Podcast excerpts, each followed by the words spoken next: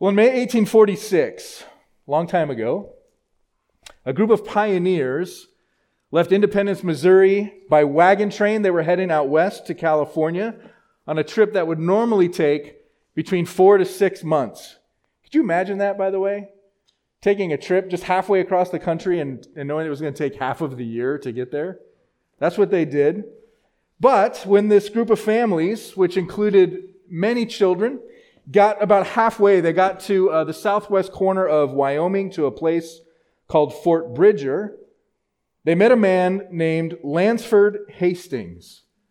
And Mr. Hastings convinced this group, convinced the leaders of the families of these groups, that if they were to get off of the established trail, they were following the well-established Oregon Trail at that point, if they were to get off of the trail and follow this shortcut that he had recently come up with, they could save themselves a significant amount of time and a significant amount of trouble.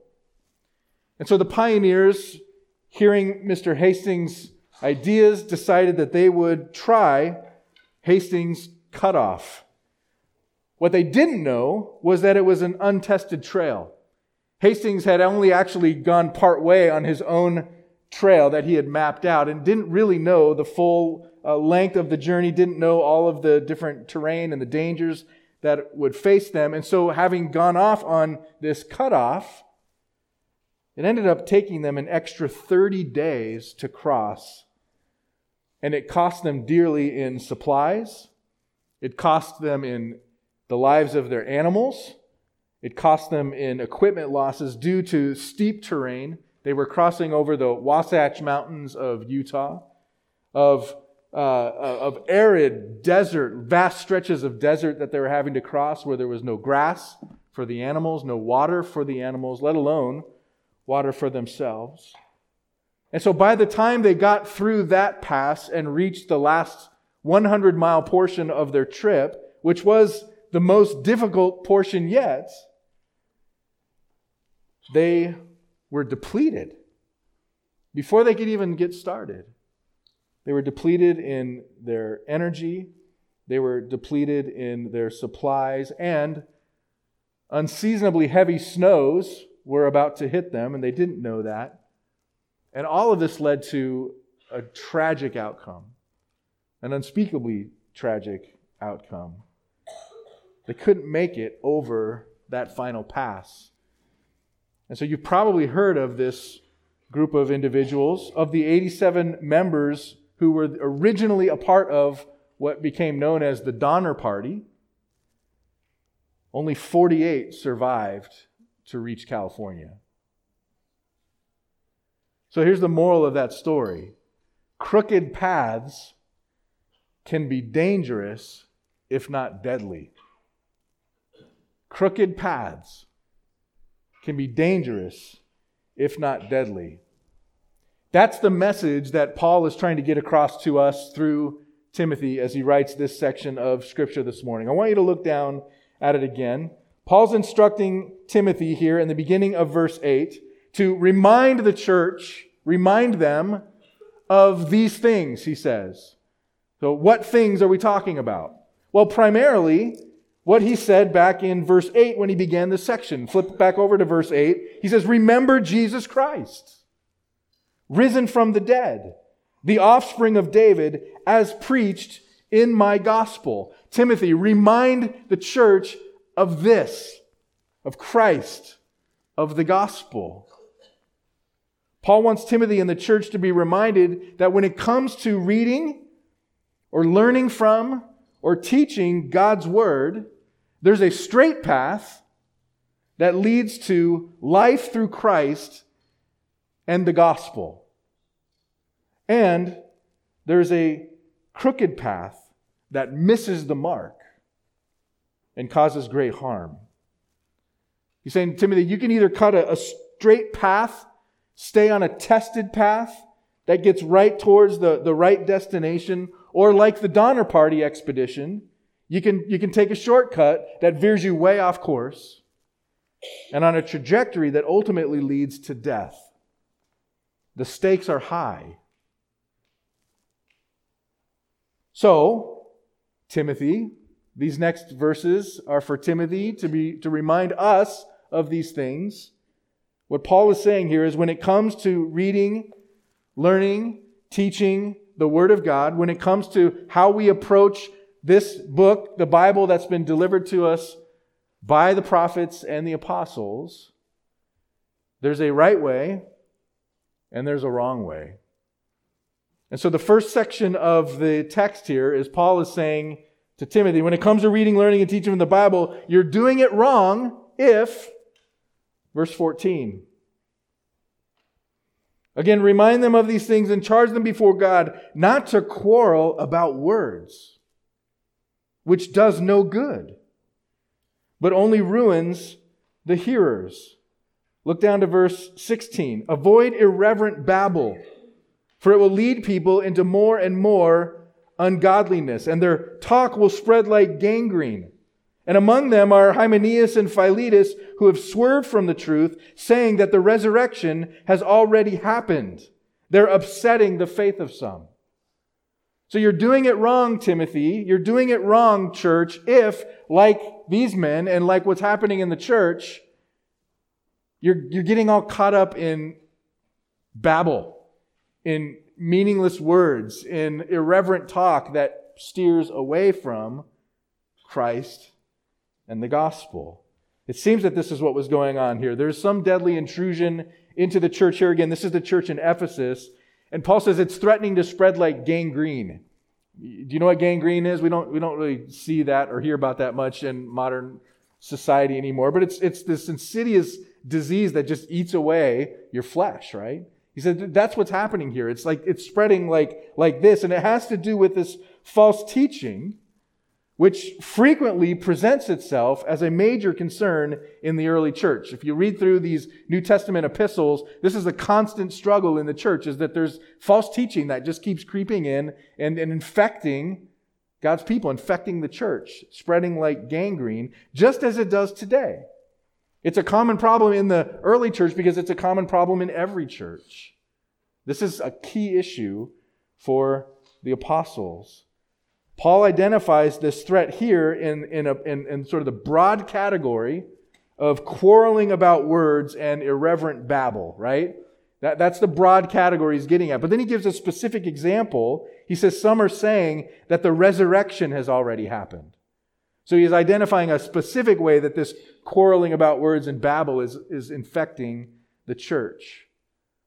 And so because this same threat of quarreling about words still exists, it will always exist in the church, I think it would be good to examine together, how does that happen? How do these things manifest themselves? And there's a couple key categories that tend to pop up when people either inadvertently, which happens, or sometimes intentionally, which unfortunately also happens, approach God's word incorrectly.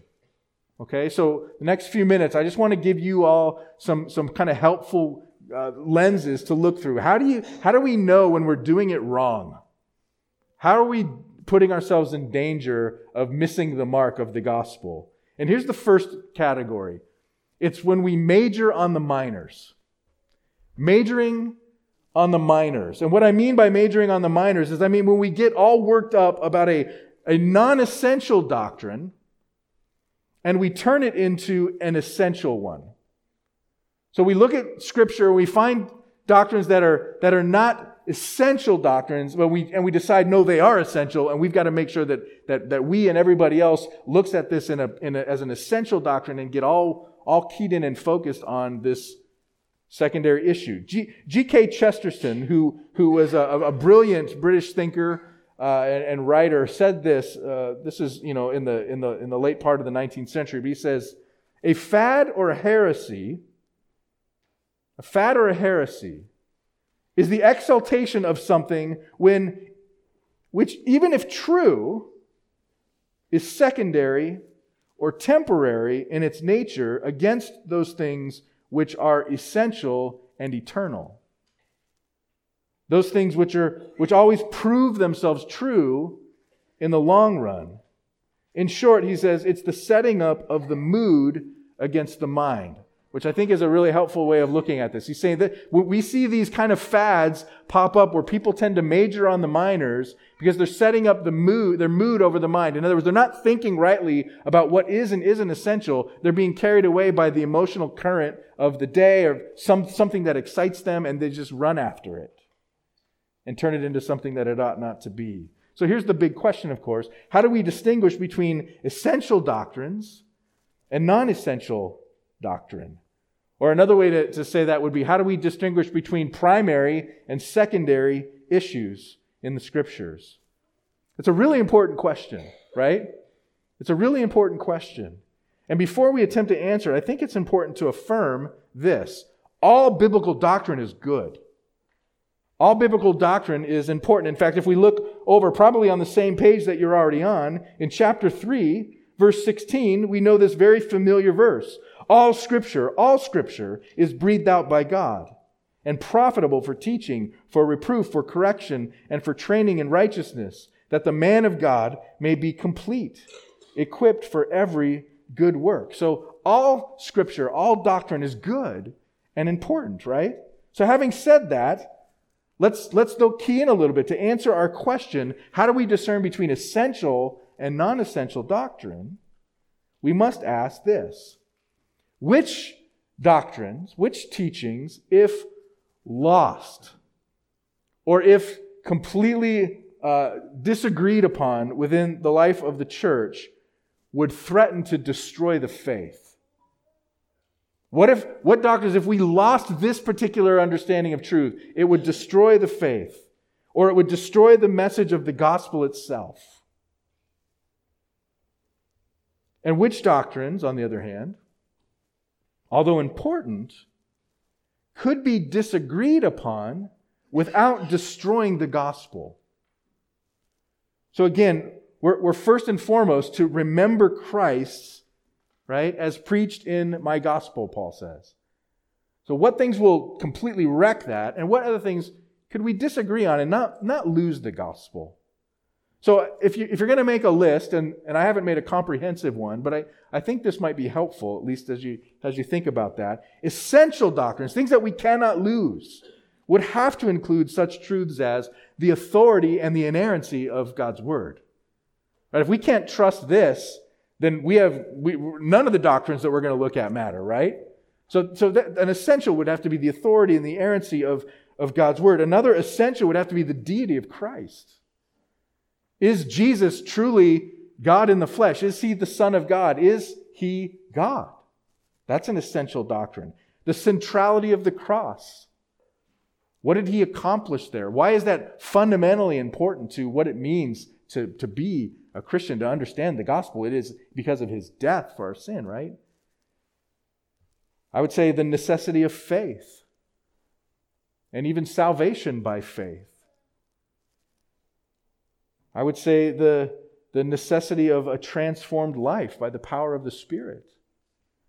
That when Jesus saves us, we're actually remade into new people. That there will be, on the last day, those who stand before the Lord Jesus and say, "We did all these things in your name." And He'll say, "But I never knew you."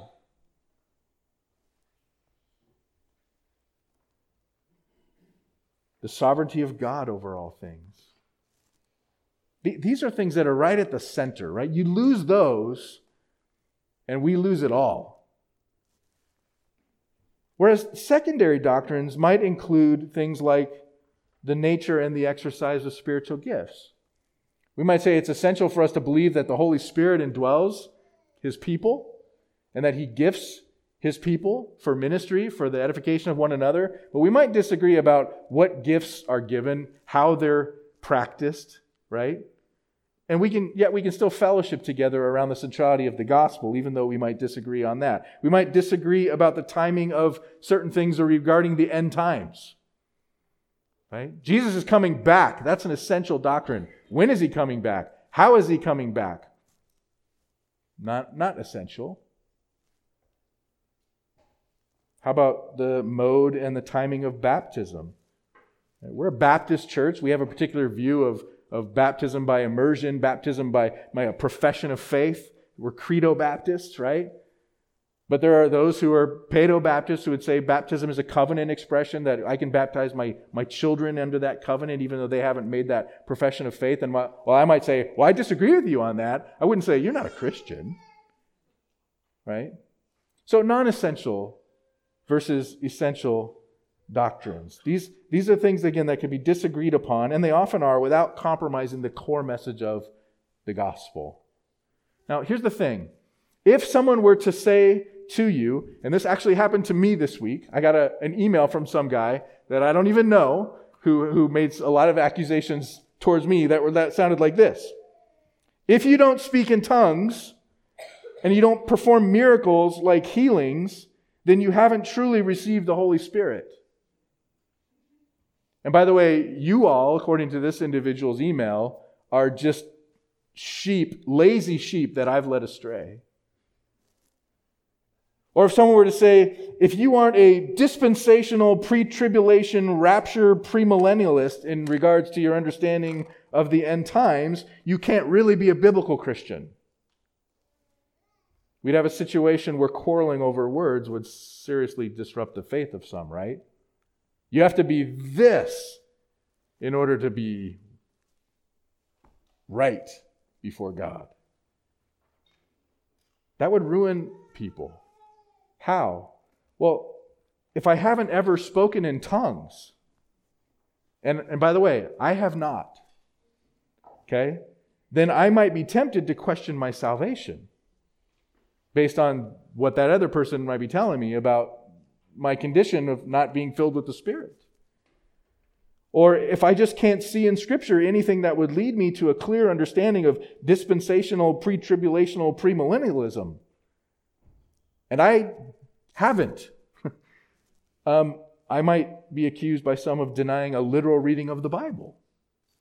And therefore, at least as they see it, would have reason to doubt my faith or doubt my relationship with God. Right? You understand how that becomes wrecking faith, ruining people, causing harm in the church. Now, I want to come back to what the key issue is in all of that. I hope you're already beginning to understand what the key issues are there. But before I get there, I want to talk a little bit about how does that happen? Like, why does those quarreling over words, how does that even come about? Why do we do that? And I want to talk a little bit about a couple of specific ways that at least I've seen, and I think they're pretty accurately, broadly applied to the church. The first one is that we're really good at irresponsible word studying. Let me flip that around, because I was a little bit sarcastic how I said it. We're really bad sometimes at the way we do word studies. Irresponsible word studies. It's a common hermeneutical mistake, and here's how it happens.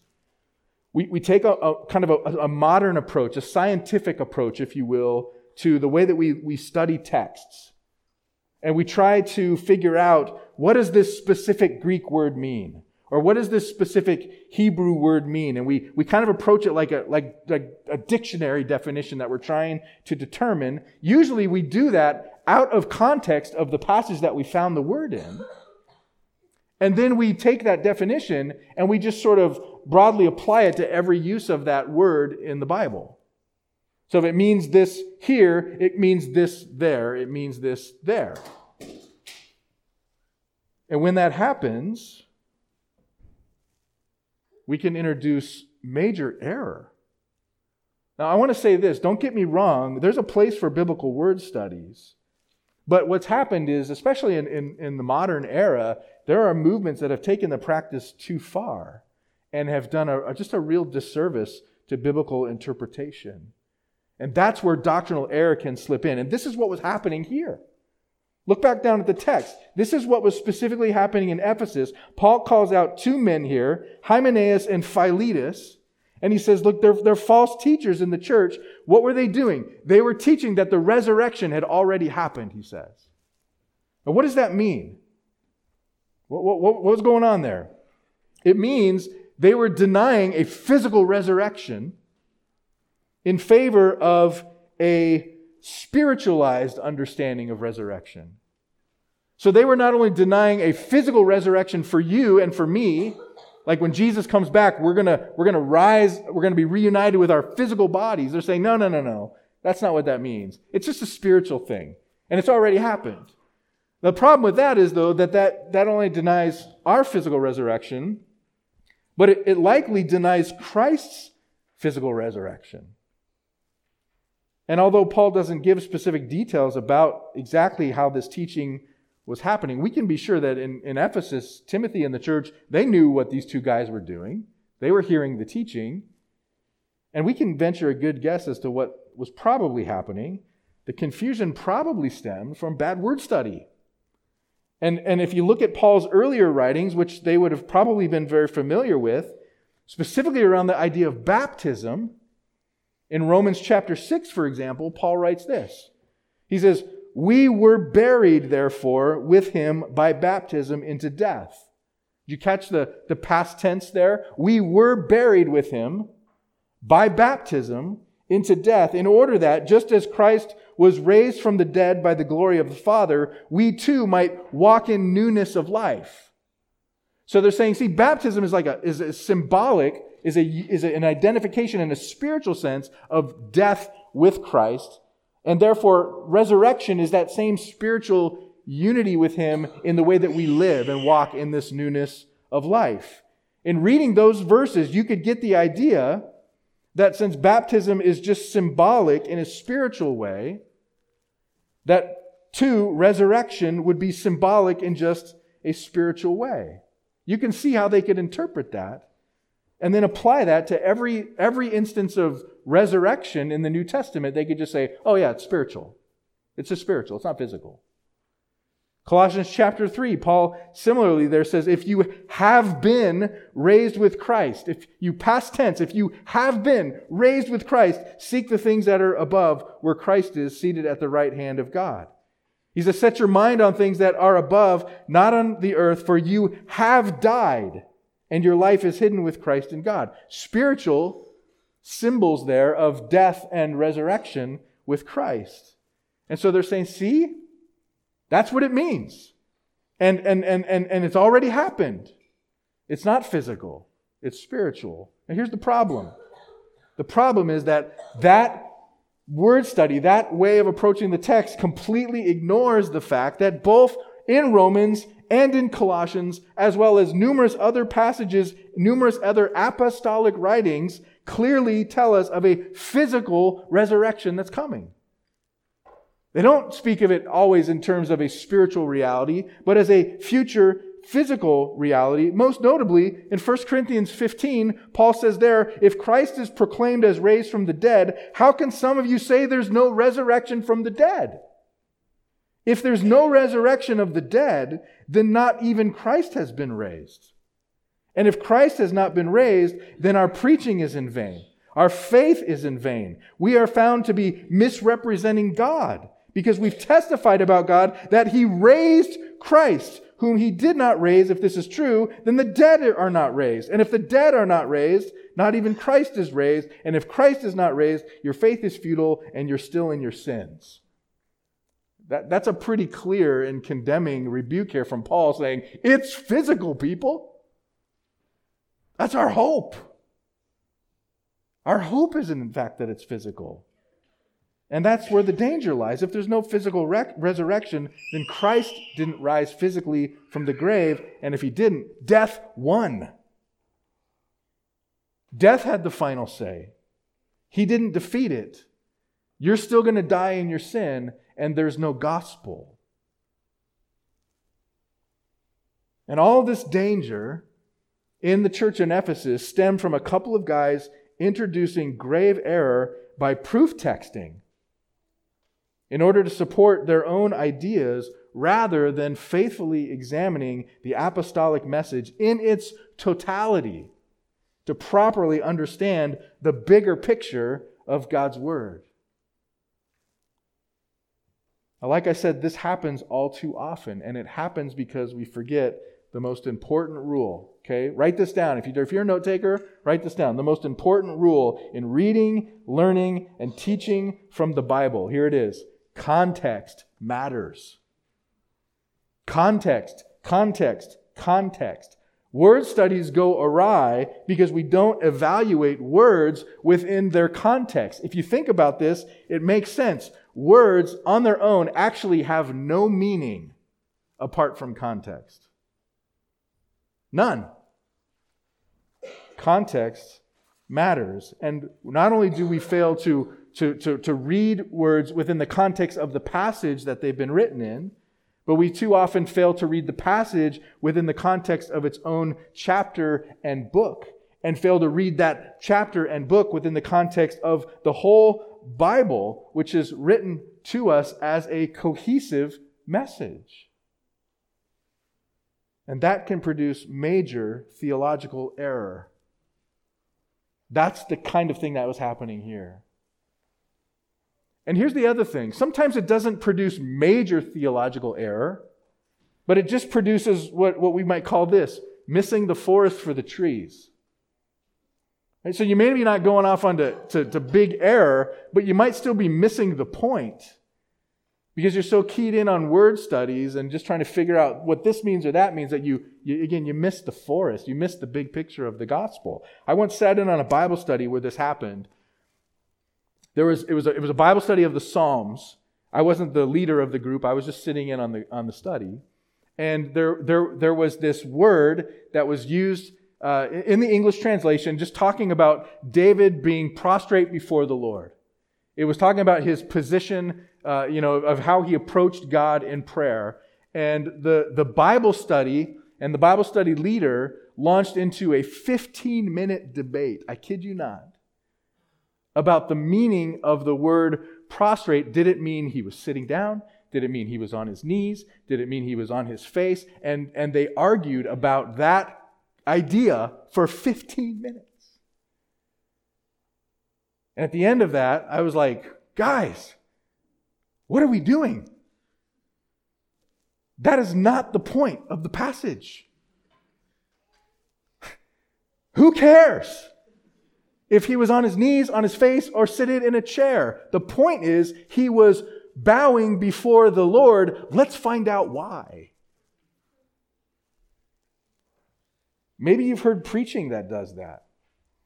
I've tried really hard not to be that kind of a preacher, so I hope you don't hear it often here. But I was actually brought up under preaching that did this, where you look at a passage like let's say Romans 8, at the end of Romans 8, those who we've called, he predestined, he justified, he glorified, right? And so it might be common to take a passage like that and want to launch into a 6-week series defining the systematic theological significance of words like justification, glorification, predestination, and whatnot. Now, is there a place for that? Sure. If you're writing a systematic theology textbook, go for it, right? If you're teaching people in the church concepts like justification, that's fine. We should do that. Again, all Scripture is profitable. But that's not the point of Romans 8. The point of Romans 8 is to remind God's people in the midst of their hardship and suffering, in the midst of their own confusion because of false teaching about what the gospel is, that here's the gospel. There's no condemnation for those who are in Christ Jesus. He's fulfilled the law. His Spirit is now in you. You've been set free from that, set free to life in Christ because of what He's done. And we still live in this broken world. And it's groaning and it's waiting for the appearance of Christ and the restoration of all things. And as you suffer through that, here's what you need to know. Christ is for you. Who can be against you? Right? Nothing can separate you from the love of God in Christ Jesus. Nothing. And here's why. Because before the foundation of time, you were predestined to be called and glorified. That's the point. The gospel is in that message. So what's the big deal? What's the key problem in all this? Here's the key problem. When we key in on the trees instead of the forest, we learn to treat the Bible as a theological reference book, kind of like a dictionary or kind of like an index of doctrines. And so the way that you would approach Scripture is you might say, well, I'm curious about this particular issue. Let me do a quick word study and let me just find out the ways that it's... And we treat it like a reference book, like an encyclopedia. rather than understanding that that's not the idea of the Bible. The idea of the Bible is it is a cohesive story with a singular main idea. That's what the Word of God is. So having said that, here's where we need to turn to the second idea, the second point here. When it comes to reading and learning and teaching from God's Word, you're doing it right if, verse 15, do your best to present yourself to God as one approved. You're doing it right, in other words, he's saying. A worker who has no need to be ashamed, rightly handling the word of truth. Now, here's where this becomes a really helpful illustration. The English translation there is a little bit clunky. What he's saying there, literally, in rightly handling the word, is he's using language in Greek that's kind of speaking more about the way you'd build a road or a path. And he's saying, cut a straight path in the way that you approach the Word of God. Cut a straight path. Build a straight road. The Romans were known for this, by the way. They were known for straight roads. And so there's this illusion. Paul's in Rome when he's writing this. There's this illusion, I think, that's going on in his mind. Straight roads, Timothy. Straight roads. Straight roads to where? To what I've been talking about this whole time. Remind the church of these things, Christ and the gospel. Cut a straight path to it. Don't get off on words, which derail some, which get into needless and irreverent quabbling. Cut a straight path to the gospel. That's how you rightly handle the Word of God. It's to remember that Jesus taught His disciples. Jesus taught His disciples that the Bible was about Him. You remember that after the resurrection? Jesus appears to His disciples on the road to Emmaus, and it says, "And beginning with Moses and all the prophets, He interpreted to them in all the Scriptures the things concerning Himself." Luke 24:27. The Bible, He's saying, it points somewhere, guys. It points to me. And Paul's saying, make a straight road there. That's how you rightly handle the Word of God. This is what the apostles handed down. Everything points to Christ and the gospel. Now let me explain a little bit about what that means and what it doesn't mean. It doesn't mean that we need to look for Jesus under every rock in Scripture. Okay? Don't take that literally in that sense. It doesn't mean that we ignore supporting doctrines. Again, Bible is full of secondary kinds of doctrines, right? And they're important ones. But it does mean this. It means that we must rightly recognize that supporting doctrines are there, in fact, to support something. What are they there to support? That something is the overarching meta-narrative of God's redemptive plan for humanity that finds its culmination and fulfillment in the birth, life, death, and resurrection of Jesus. The entire Bible is about the Lord Jesus Christ. The Old Testament says He's coming. The Gospels say He's here. The book of Acts proclaim Him. The epistles explain Him, and Revelation says He's coming again. That's the Bible in a nutshell. The book is about Him. The very first verse of the Bible, in the beginning, God created the heavens and the earth. We know that it is the Lord Jesus Christ who was God's agent in creation, because John 1:3 says, all things were made through Him, and without Him was not anything made that was made. And in Colossians 1:16 it says, all things are from Him, and by Him, and for Him. And then we get to the last verse of the Bible, Revelation 22, verse 21, and it says, the grace of the Lord Jesus Christ be with you. Amen. And that's where it ends. The bookends around the entire Bible are focused on Jesus. The Bible is a hymn book. Not H-Y-M-N, but H-I-M. It's about Him. It's about the Lord Jesus Christ. So Paul's saying to Timothy, that's what was delivered to you. Cut a straight path. Church, you need to be reminded of things. When you read the Bible, as you're learning from the Bible, as you may be in situations where you teach the Bible, you're doing it wrong if you get off on all these quabblings and secondary things. Cut a straight path to Jesus. That's what it's about. And what's at stake? What's at stake? Look how he ends this passage there in verse 19. Actually, look again at the very end of verse 18. He says, they are upsetting the faith of some. They're upsetting the faith of some, those who are doing it wrong.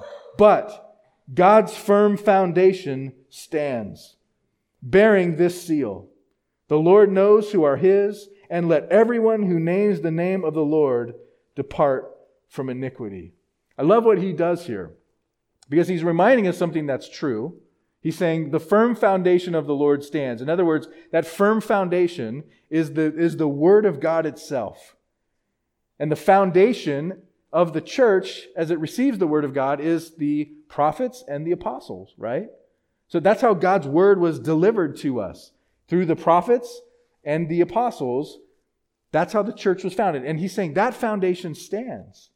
So we can have this confidence. God's not going to let the gangrene ruin the truth, right? But he also does something else in saying that, which is really kind of clever. He's quoting Scripture.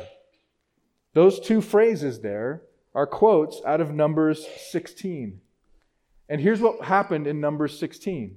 Numbers 16 was there's sort of a headline around that section of Scripture that's called the Rebellion of Korah. And this was back in the days of Moses, back when the Israelites were wandering around in the desert. And this guy Korah, who is he's a leader in the assembly of people, he gathers together a whole bunch of other people who are upset that Moses and Aaron have been elevated to positions of leadership and authority. Now, who elevated them to that position? God did, right? Moses is the prophet.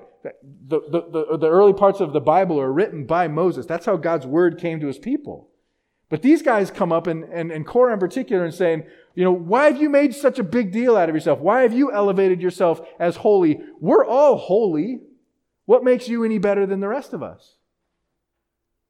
And so disheartened by that, Moses He bows his face before the Lord, and he says to this guy, we'll find out. We'll let the Lord decide who are His people, who belongs to Him, and who doesn't.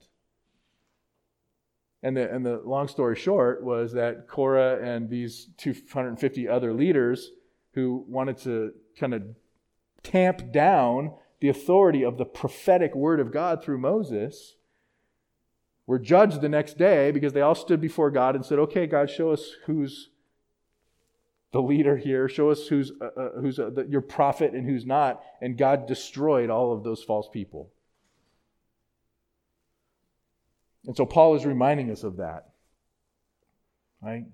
The foundation stands, and the Lord knows who are His. So what's at stake? Our salvation is at stake. The safety of God's people are at stake. Judgment is at stake. If you get the gospel wrong, if we get the Word of God wrong, we're leading people on a crooked path away from the proper destination and on a trajectory towards death. And God cares about His people too much to allow anyone to derail them on a path that leads to death. He won't tolerate it. And so if we find ourselves among those who are wrongly handling the Word of God and causing harm to the people of God, God will judge that. I firmly believe that those will be the people who stand before the Lord on that last day, and He'll say, I never knew you. Depart from me. Turning from the message of God, delivered through His appointed messengers, the prophets and the apostles, leads us away from truth into man's error, missing the gospel, leading to death. So here again, remember the point here is that we're trying to understand how we rightly handle the Word. When Word studies or secondary doctrines lead us not towards those central truths of the gospel, but away, what happens is we can be tempted to believe that our faith, that our right standing before God, that our salvation depends not on what Christ has done for us, but rather on what we've done for ourselves. Oh, I found that little truth. I've ordered my life around this really important issue. I have received the Spirit in this particular way, or interpreted the Bible in this particular way. I've figured it out. I've made my right standing before God. I have blah, blah, blah, blah, blah. And we miss entirely the gospel. Paul says, no, remember Christ. He entered this world born of a virgin. He lived a sinless and perfect life. He lived the life that you and I could never live. And His perfect righteousness is what is credited to our account when we believe upon Christ. He alone was qualified to go to the cross. And it was there that He was lifted up to die on that cross, on our behalf. God transferred the sin of all people who would ever believe upon Him to Christ on that cross. And He transferred all the sin, all the judgment. And Him who knew no sin, God made to be sin for us. He suffered and bled and died upon that cross. He gave His life that you and I might have life. He shed His blood to make the only atonement for our sin. He was the Lamb of God who takes away the sin of the world. And they took Him down from that cross after having made atonement for sinners, and they buried Him in a borrowed tomb. But on the third day, He was raised from the dead, and He entered the glory of the Father. That day, by His ascension, He was now seated at the right hand of God the Father. And the Bible says, whoever shall call upon the name of the Lord shall be saved. You must believe in this one who suffered upon Calvary's cross. He suffered the wrath of God in your place, those of whom He bore their sin. And again, He's now entered into glory. And if we commit our lives to this Jesus Christ by faith, here's our hope. He will take us into glory one day when He returns or when you die. There is salvation in no other name. For there is no other name under heaven given among men whereby we must be saved. There's one God and one mediator between God and man, the Lord Jesus Christ, who gave His life a ransom for many. That's the gospel. And if we commit our life to Jesus, if we deny ourselves, if we take up our cross and become a follower of Him, we stop trying to figure out how are we going to do this and maintain this on our own, but rather we recognize that it is by Christ and Him alone that our hope is found.